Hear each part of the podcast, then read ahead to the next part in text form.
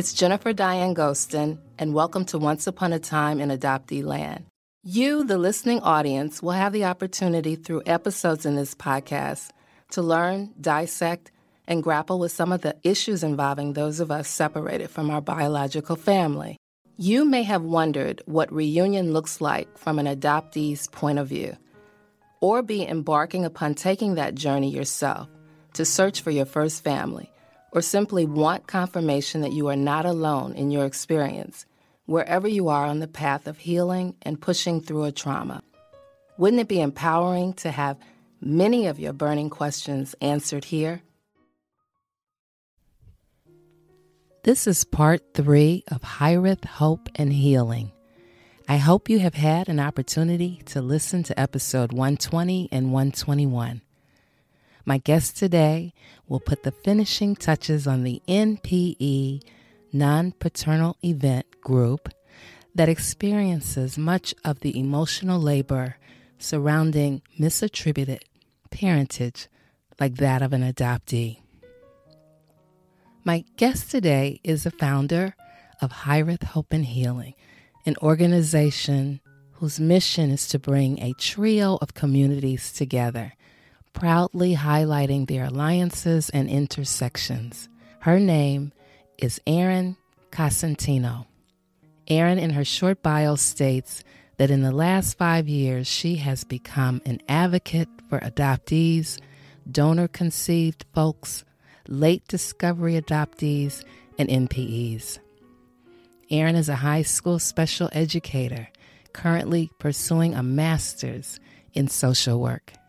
She lives at the beautiful Jersey Shore with her husband, adult children, and her pup, Cooper. Allow me to introduce to you someone I look forward to meeting in person this year at Hiraeth Hope and Healing's third and final retreat for the year during the month of October.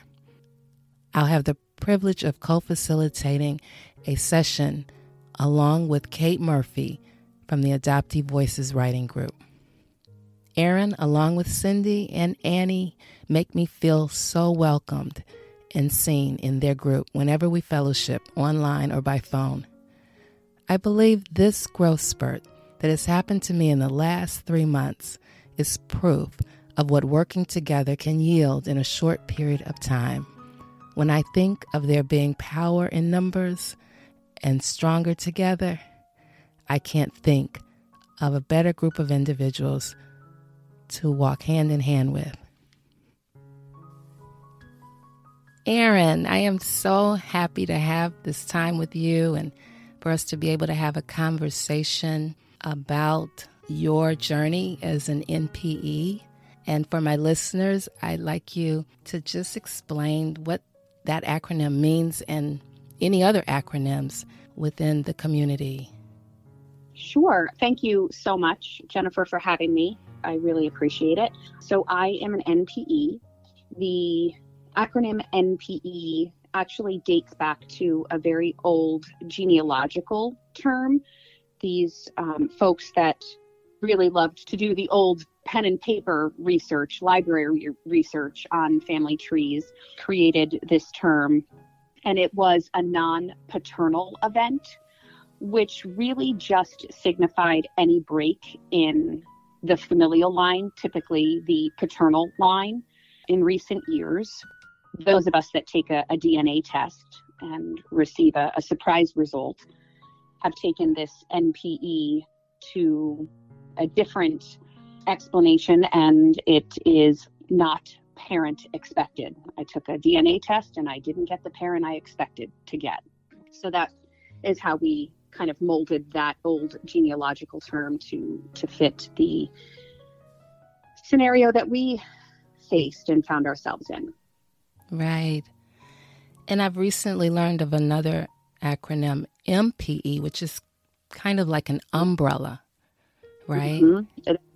Misattributed parentage, MPE. So the subject or person had their parentage misattributed. They were assigned uh, at, at some point in time, uh, birth or perhaps a, a later adoption, assigned a different parent than their biological parent. So we met a few weeks ago, and it was actually before I was to go to a summit, mm-hmm. Untangling Our Roots. And I really was excited to meet you and Annie and Cindy as it related to me going to this this conference, which by the way was wonderful. It was in Louisville, Kentucky. Mm-hmm. And what it was was two organizations, the National Association of Adoptees and Parents, collaborating with a right to know organization. And so there were going to be NPs there, donor conceived. We were all coming together, I think, to learn from each other. And so meeting you and Annie, like, kind of got me really more excited about the summit mm-hmm. and learning where there is this overlap between adoptees and NPEs. Yes. Yeah. yeah. And so what stands out to me, especially when I think of LDAs, I'm not a late discovery adoptee, but I think of the secrets, lies, and deceit. Clearly, NPEs experience that. Yes. So that's one of the overlaps.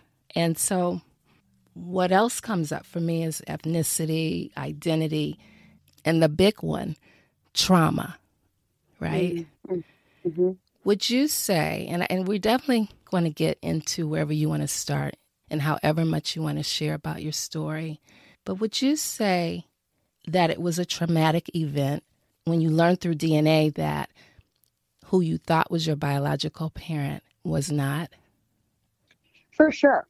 Yeah. For sure. It, it it's very traumatic. Yeah. You know, you have the person or or people in your life who you think you should have this unconditional trust in and to learn in my case it was 43 i was 43 years old when i discovered you know, to discover that for 43 years this secret had been kept from you was really traumatizing. For me personally, it caused almost a, a, a shutdown. You know, my husband said to me at one point, very early on, within the first week, he said, You're not acting like someone who has just learned this should be acting. My response to that was, how should I be acting? Like, I, I don't even know how I should be acting because I was presenting with this very calm exterior. Like, it's okay, I'm going to figure this out, you know, everything's going to be fine. But inside, I really was, what is going on? And, and what has happened? Why hold on to this for so many years? Like, why not tell me what could have been so horrible that you felt you couldn't tell me because there's so much important information as you know as an adoptee there's so much important information wrapped up in our DNA that if for no other reason no other reason whatsoever my medical information was paramount i have three children who are grown now and there were no issues, thankfully. But had there been, this whole time I'm giving doctors inaccurate information. I like how you put that. There's so much wrapped up in the DNA. Yeah, yeah, of course, right? Ethnicity, medical information. I spent a lifetime calling myself the runt of the family. My mother is just shy of, of six feet. My birth certificate father was just over six feet. My father's parents were both very tall. My mother's father was very tall. He was like six foot four. My grandmother was very small. And so I spent my life saying, Gosh, I'm just like your mom. I'm like the runt of the family because I'm this five foot five person. I'm like, where, where did I come from? My brother is over six feet. I sing actually. I I went to college on a music theater scholarship, and I remember questioning like, where where did I get this voice? Because my mother can't carry a tune. My father's parents couldn't carry a tune. you know, nobody nobody around me could sing. Right. And you know, they freely said that. My birth certificate father's dad, my grandfather, sang everything pretty much all day, but he didn't sound so great. And it was beautiful because we loved him. So I, I spent a lifetime questioning and and then to discover this, so much wrapped up in our DNA. My biological father was a singer. Mm. So P.S. Not a very tall man. so right. you know, spent my life thinking I'm a runt that has a voice in my biological father's family, I would have understood that. I would have known where those things came from. Yeah, that resonates for most adoptees in Mm-hmm. reunion. They say, "Oh, that's where I got this from," or "That's why my my teeth are that way," or like all those physical attributes, but also the things that we like. You know, the things we enjoy, whether it's singing or whether it's playing sports. We learn in reunion where that came from. That, like you said, so much is wrapped up in the DNA. Mhm. I listened to a podcast, DNA Surprises, Mhm. and it was so good. I believe the guest was Shannon, and the host is Alexis, I think. Do you know who the host is? Alexis ourselves. Yeah, she's so good. She had excellent questions. And one of the things they talked about is something called unthought known. Yes. Can you Yes. talk a little bit about that? I'm learning so much, and I want my listeners to learn right along with me. Yes. So the unthought known, to be honest, I'm not 100% sure where it originated. hmm So the title of the book is NPE, a story guide for unexpected DNA discoveries, and it's written by Leanne R. Hay. And in this book, she talks about the unthought known, which is this thought that at some point or multiple points in your life, you thought, hmm, something's not right here but you didn't know what it was until this revelation takes place. And then you look back and you're like, oh, that was one of those unthought knowns. Like, Mm, I couldn't put my finger on it. It was something slightly out of the ordinary, but not enough to make me really dive in and try and investigate what that was, right? Like the fact that I never knew where my voice came from. It was this unthought known, like then I make this discovery and I can look back and say, oh, well, when I thought of that, you know, it just kind of maybe it was one of those things like I got lucky and got a voice, but then it comes to fruition and and all of those things make sense now after you've made the discovery. right. Thank you for for explaining that. Yeah, because I Mhm. I thought that's a big term in the community, and I need to know about that. And it applies to us as adoptees. And, and I've talked to many late discovery adoptees that can identify with that. Something Mhm. just felt off. Right, Yeah. right. You know, you don't have the you don't have words to to even try and figure out why it's off or what it could be. So hmm yeah. Well, I think this is a good time to start from wherever you want and share with us your journey. Sure. Where do I start? When I talk about my discovery, I, I often talk about a discovery that happened to my husband's uncle immediately preceding my discovery. I've often explained that I was exhausted. We had just come home from Disney and we had what I call the Disney hangover. You know, you need to sleep for like two weeks. I overheard my husband on a phone call with his uncle, who is the same age as us and my husband was so distraught and my immediate thought was something happened to one of his kids and and i woke up immediately and i was in a panic and when my husband got off the phone he said danny just told me that pop is not his dad and i was like can you explain that you know a little bit better and so he explained that that danny had taken this dna test and it showed a half sibling and and his father wasn't his father my uh, immediate next thought was I have to get one of these DNA tests and I have to take this test because my grandfather, my birth certificate dad's father, truly was the light of my life. He was one of the most important human beings in my life. And I was raised knowing that he was a foster child. He grew up with a foster family. He was never formally adopted. I think it was like a backdoor adoption in the 1920s. He was born in 1923, and I I think uh, this young girl said, "I can't keep this baby," and and gave him to someone in her church family, and so he was a foster child, and we didn't know anything about his biological family. And so I was going to take this DNA test and I was going to find out where we came from. I was going to discover who my grandfather's parents were, then, therefore, discover who I am and where I came from. And I told my mother, you know, that I was going to take the DNA test. And she said, Well, I, I don't know why you would do that. Like, my family's my family. I, I don't need to know. And I was like, Okay, that's that's you. This is me. I want to know. right. I took the test in mid November. Two days after Christmas, my results were in.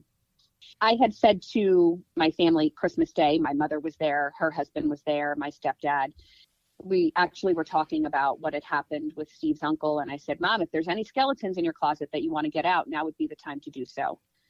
And she very jokingly said, Well, you know, there may have been an affair or a few. I guess we'll find out. Mm. And what was your reaction to that? It definitely scared me for a right. second. As a matter of fact, I, I pulled my stepsister into my room like two minutes later and I was like, she wasn't serious, was she? And my stepsister was like, no, definitely not. Come, this is your mother we're talking about? No, no, no, no. She was totally joking. And I was like, okay, okay, okay. So my results came back, as I said, two days later. There were names that I didn't recognize, but I had expected there to be names that I didn't recognize because of my grandfather.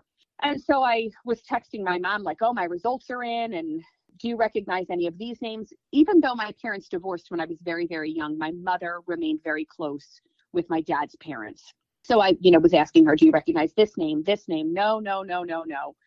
I think on day two is when I really started to open some of the family trees as I opened the family trees on day two, I saw a name that I recognized.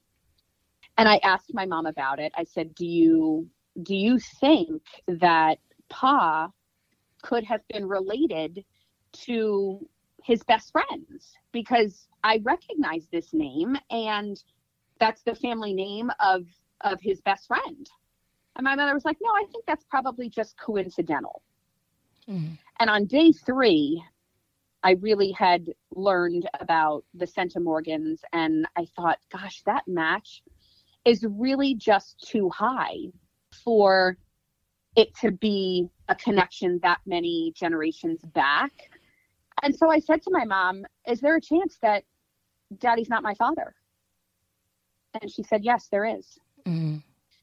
And I said, Okay. That means that this other person is my dad. And she said, yes, he is. She never wanted to tell me. You know, she she did say that it was a secret that she truly had planned to take to her grave, that she didn't want anyone to know ever. That she was very, very sorry that she made a mistake. And she kept saying that over and over and over again. I'm so sorry, Erin. It was a mistake. I'm so sorry. I made a mistake. It was a mistake. We shouldn't have done that. We made a mistake. It was a mistake. And I and I said to her, "Mom, I need you to reframe that because I can't listen to you say anymore that it was a mistake." What was she because saying was a mistake? Lying to you or deceiving you? just kind of all of it. All of it, okay. But she'd never lied about lying, if I'm hearing you correctly, right? She never lied about lying? Yes. When you first asked her, she just told you the truth, right? Yes, she did. Mm-hmm. She did. Mm-hmm. She absolutely did. you know, she told me some other things about how long it had been going on and, you know, how she never told anyone, no one ever knew. In those first few conversations within the first, after she told me for the next two to three days, it, she kept talking about the mistake. And that's when I said, I, I really need you to reframe this because Right. You didn't make a mistake. It's not a mistake. That wasn't a mistake because if that was a mistake, then I'm a mistake. Mm. And I am not a mistake. I am meant to be here for whatever reason it is.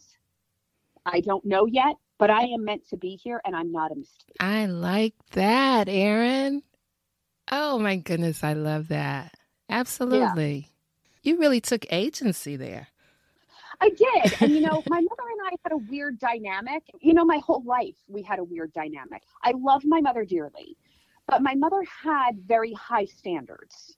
And if we didn't meet those standards, she let us know. And so our relationship was very like me seeking her approval and her validation and not wanting to upset her and not wanting to anger her. So for me to then have this conversation with my mother where I'm telling her like you need to stop. You cannot say that anymore was really really big for me personally as as her daughter because I had never really gone back at my mother like that. You're right. I really did take agency and ownership and let it be known what I needed to happen. Right. Did she receive that? You wanted it reframed? She did. She apologized and, and she agreed, Mm-hmm. you know, but there were other things that I wanted to talk about that I I wanted answered that I wanted to know about. The unfortunate part there is my mother has told me everything that she's going to tell me about it and there is no more room for additional questions that I may have. Like that door is closed. It's not going to be discussed by her anymore. Oh, she said that. she didn't come right out and say that. I know that there are no additional questions that I could ask her that that she would provide answers to because probably about 7 or 8 months after I had made my discovery I said, "Hey, you know, I I just I wanted to know if if you come across anything that belonged to him, you know, that's like still in my baby book or anything like that. I don't want you to get rid of that. I, I, I want to hold on to that. And she said, I, I thought you were over this. Mm. And I said, I'm as over it as I'm ever going to be. Mm-hmm. And I'm not over it yet. Sure. So- yeah. The, the door might be closed for, for Q&A with you, but I still have a lot of work that I need to do to kind of figure all of this out. And this all happened within like the last five years, right? Yes. Yeah. Yep.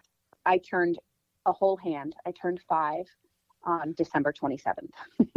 that was my, my fifth rebirth day. Right. Wow. Mhm. That that feels still kind of recent. What What do you think? I think in a lot of ways it feels like yesterday, hmm and in a lot of ways it feels like I've known forever. So it's a very weird dynamic, a very weird dynamic. I'm not in reunion. Of course, going into it, I had this very romanticized view of how things were going to go, and they didn't go that way at all. I speak to uh, my siblings. Uh, he has two additional children that came after me, and I do speak to them occasionally, my brother more so than my sister. But he did not like that I contacted my brother and sister. That really made him very angry. And he called me selfish and self centered, told me that my behavior had crossed a line for him, and he had no use for me. Mm-hmm. So that door that door closed December, January, February, March, April, May, five months after my discovery. That door closed. Mm, I'm sorry. Yeah, that's hard. Yeah, thank you. That you know it, it and it and it is hard. It it was much harder when it happened, but there's nothing that I could do to make him a happy man.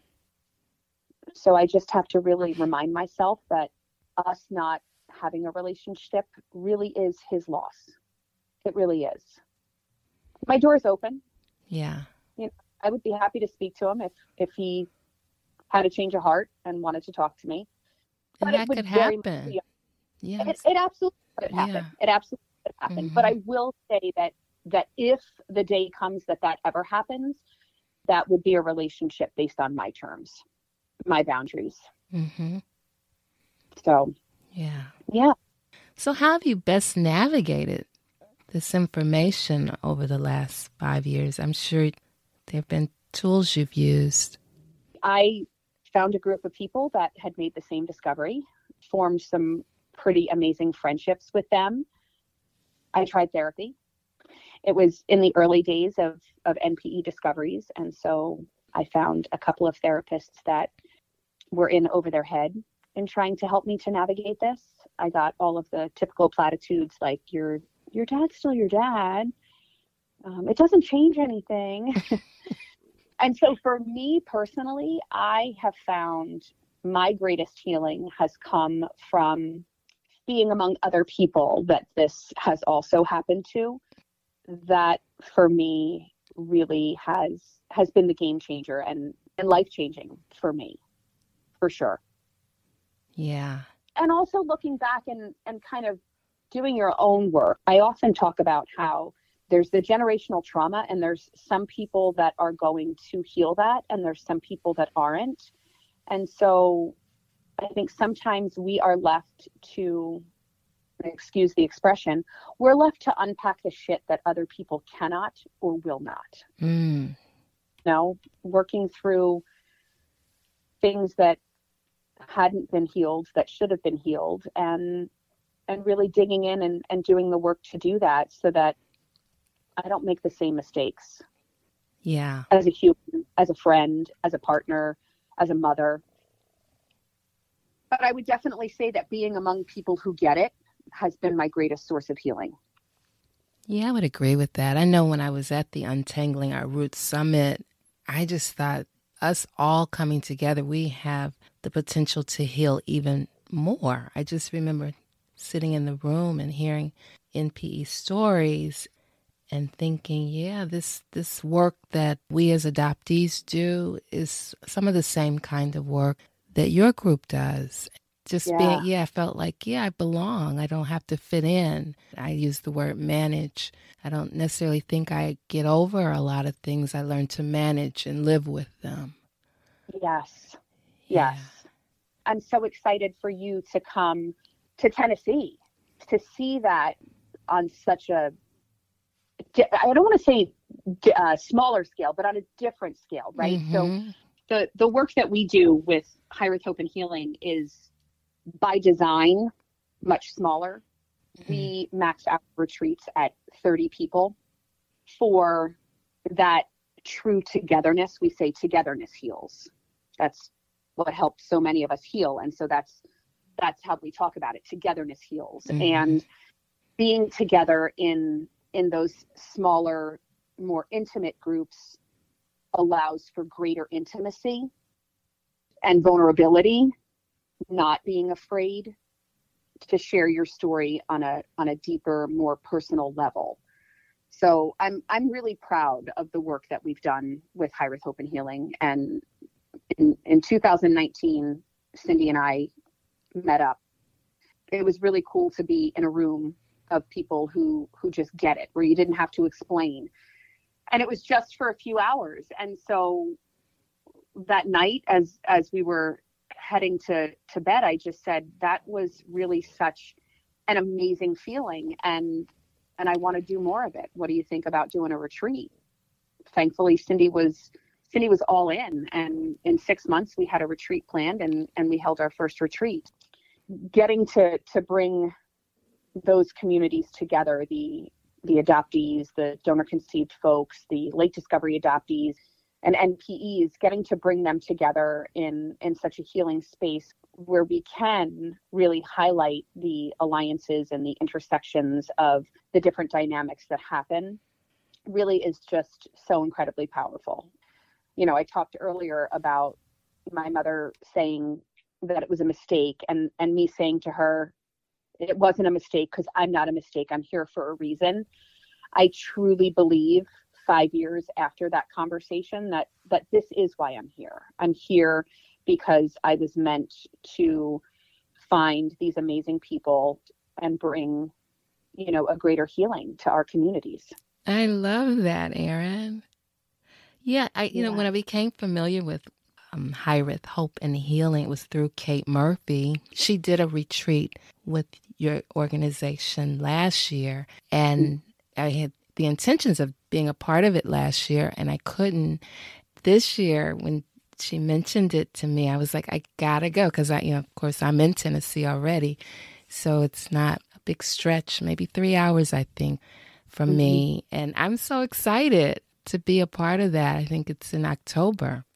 It is, yes. I'm, and I'm so excited to get to meet you in person. And, yes. You know, share space with you and and learn with you and grow with you. Yeah, I'm, I'm beyond excited. Yeah, it's going to be great. And when I was at the summit in Louisville, that's exactly what happened. I had met people online for a year, and some even longer than that, talked by phone, really got to know them, but to be in the same space face to face was just over the top good. It's good to be in person. I say that a lot on here, but I know it. I completely agree. Part of Hiraeth Hope and Healing also is that we have twice weekly Zooms. So we meet every Wednesday and every Saturday. Anybody who wants to come, they can share. I say share what's happy or heavy on your heart, whatever you feel called that you need to share. And we also host a book club once once a week. We say repeatedly on these things like nothing beats in-person connection. Mm-hmm. So you know, come to a retreat, go to these events that people hold and be with your people in person because there is nothing better than doing that. In my opinion, there is no greater healing. And I need to say, like, I believe in therapy. I wholeheartedly believe in therapy so much so that I'm I'm going back to school to get my master's in social work. So I, I'm not saying don't go to therapy. I'm I'm absolutely saying therapy is an amazing tool and you should do it. But in my opinion, nothing beats being in the same room with other people who inherently know the traumas that you've gone through and you don't need to explain them. There's just unconditional acceptance. Yeah, I believe there are so many different types of therapy. Just like Adoptee Voices writing group created by Sara Easterly, where Kate Murphy and I co facilitate, that feels so therapeutic to hear writers read their words aloud. There's so much healing in that for them and for us facilitating the group. So there's a lot of ways that therapy can manifest itself. And I certainly believe in professional therapy as well. It was quite beneficial to me last year, and I hope to do that again. And that leads me to my next question. What sparked the Togetherness Heals book club on Facebook? What sparked book club? Ironically, in the, the beginning of the call, I mentioned this NPE, a story guide for unexpected DNA discoveries. Somebody posted that in one of the online forums that you know that I'm a part of, and I was like, well, hmm, that seems like a really int- like I feel like we should read that together, and then talk about it again like how similar the journeys were and the feelings that that we felt. And that's literally how book club was born. I thought it was going to be let's read this one book together go our merry way and continue with our wednesday saturday zooms but it, it didn't. It did like it just didn't go away. And so we read several npe books because that's what we started with. And so that was the majority at that time of folks who were coming to book club. You know we were kind of getting to the end of npe books. And i i said to them there's all these other amazing books out there written by adoptees. How about if we bring them in? Because we can continue to learn about the adoption experience. We can stay together and, and continue reading and again highlight the alliances and intersections between the, the two groups. And, and we've read books about donor conception as well. And then in January, for the very first time, Book Club asked if we could bring a self help book into it. And so we read What Happened to You by Oprah Winfrey and Dr. Bruce Perry. Oh, I love that book. And that was really, really amazing. And starting this week, we're going to be reading It Didn't Start With You Mm. by Mark Wolynn. Some people had really wanted to read The Body Keeps the Score. hmm Some other people said, hey, that book's really triggering. Mm. You know, it, it actually was written as a clinical text. It's probably a little bit difficult for people to digest in book club without a therapeutic element. We tabled that book, and somebody suggested It Didn't Start With You was a, a really good, similar book. Right. Do you have Yeah, so- a fair number of adoptees in the book club? So, book club is not huge at all. We Mhm. have probably about 12 or 15 folks that regularly attend. There's always room for more adoptees. We have about five, five adoptees that come regularly. Oh, good. Hmm That's great. And the other really cool thing about book club, I think, I mean, maybe I'm wrong, is that with the exception of the what happened to you and it didn't start with you, I've been able to get the author to come on each time for a book talk and Q&A. yeah, I love that part. I, I missed the one with Emma because I read The Gathering Place and I had intended to, to be there. That would have been nice. Well, I think we're going to do her second book, so you can catch it on round 2. Oh, yeah, because I read A Fire is Coming. She's such a great writer. She is. Well, I just love that you put that together. And the title, Togetherness Heals, is so powerful. Mm. Yeah, it's a great title. Uh, let's see. Why do you think? Well, I guess that's the reason, because togetherness heals. I was going to ask you, why do you think it's beneficial for us to come together? Can you think of any other reason besides not having to fit in that you just feel a sense of belonging? Is there anything else that comes up for you?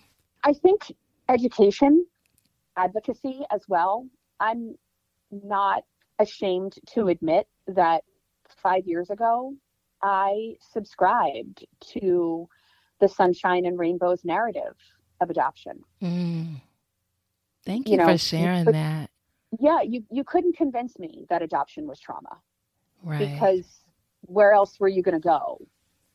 By sitting down and stepping back and listening to the lived experiences of so many adoptees, I learned that I was a fool, that I had a lot to learn about adoption and the trauma of adoption and the primal wound, you know, the, the lack of genetic mirroring, all of these things that make people who they are as a result of so much being wrapped up in your DNA. right. Yeah. So I think that's a really important element of all of us coming together as well is to learn that although we have so many things that are so similar, that there are differences and we need to not dismiss or minimize those differences, but we need to use them as avenues to learn. Earth Hope and Healing as a whole, now that we know what the word cribmate means in the adoptee world, we have come to use that for NPEs, donor conceived folks coming together in those healing spaces. We're all cribmates because even though we have differences, we have so many similarities. You don't need to be an adoptee to another adoptee to be a cribmate. Mhm. I view I view a donor conceived person as my cribmate. yeah. So, you know, we borrowed that word. We borrowed that word from adoptees with the permission of several adoptees. We didn't, you know, just do it to to offend anyone. Yeah, Yeah, and you I know, you know, I'm sorry. No, You- You, know what has happened for me? Like I was telling you, I was listening to DNA Surprises, the podcast. Listening to to that episode today. Well, first of all, when I found it, I saw several others, right? And I I said, you know, I don't know if I would be listening to this if I hadn't met Erin, if I hadn't met Annie, if I hadn't been a part of the summit where I got to meet a lot of NPEs. I don't know if I would have turned to it, right? And when I was listening today, especially when the guest was talking about reunion, mm-hmm. so many of the same things or similar things come up for adoptees in reunion. And even you've expressed it like secondary rejection, we sometimes experience when we mm-hmm. learn who we're biologically related to. That would go under with education that mm-hmm, you describe. Mm-hmm. Sometimes we don't know what we don't know. We don't know that we don't know something. And Correct. yeah, and I just felt myself more connected than ever when it comes to the human condition and how there are things that happen, say, in our adoptee community that also happen in your community and how mm-hmm. people are best navigating it or, or managing it. It's just so much to learn. Yes. Yeah. I do want to honor your time, so I only just have a couple more questions. What do you see in the future when it comes to Hiraeth Hope and Healing? Do you have something that comes to mind about, we'll say, where you see it going in the next few years? Getting bigger, maybe, or do you want to keep it s- small or doing conferences? So we very recently received word that we are an approved 501c3. Great. So that's very exciting for us. I would love to be able to write grants to make Hiraeth Hope and Healing more accessible and equitable for folks who need assistance in order to come and heal with us. So that's one thing that I, I really would love to be able to do.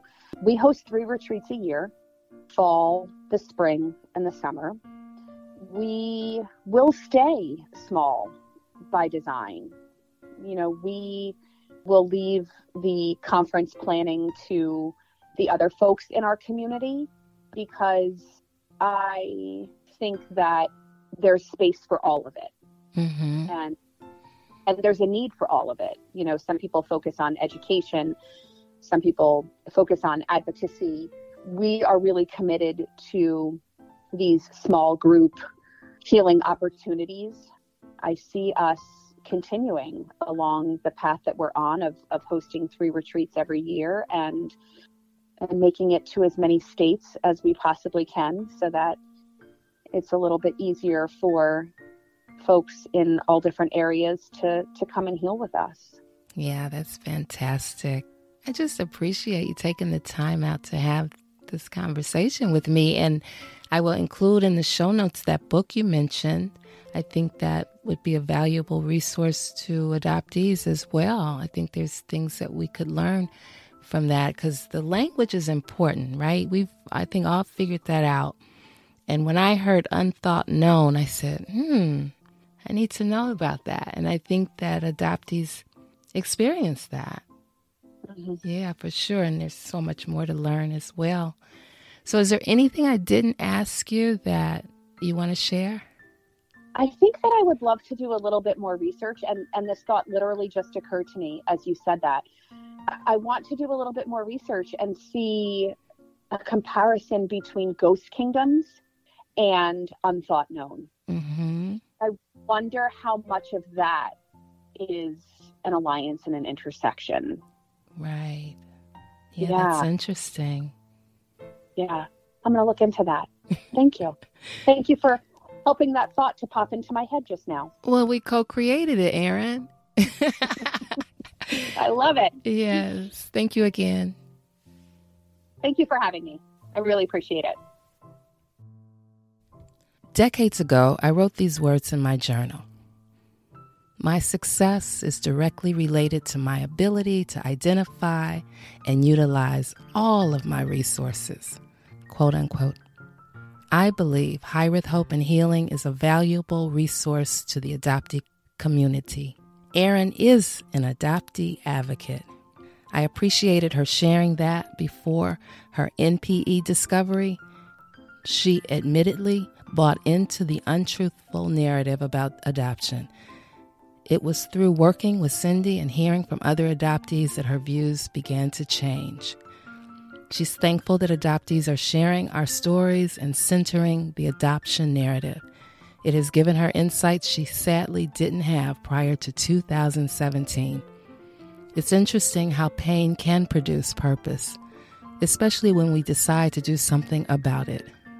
I felt Erin's strength and agency to set boundaries with her mother when she said, I'm going to ask you to stop saying that what happened was a mistake.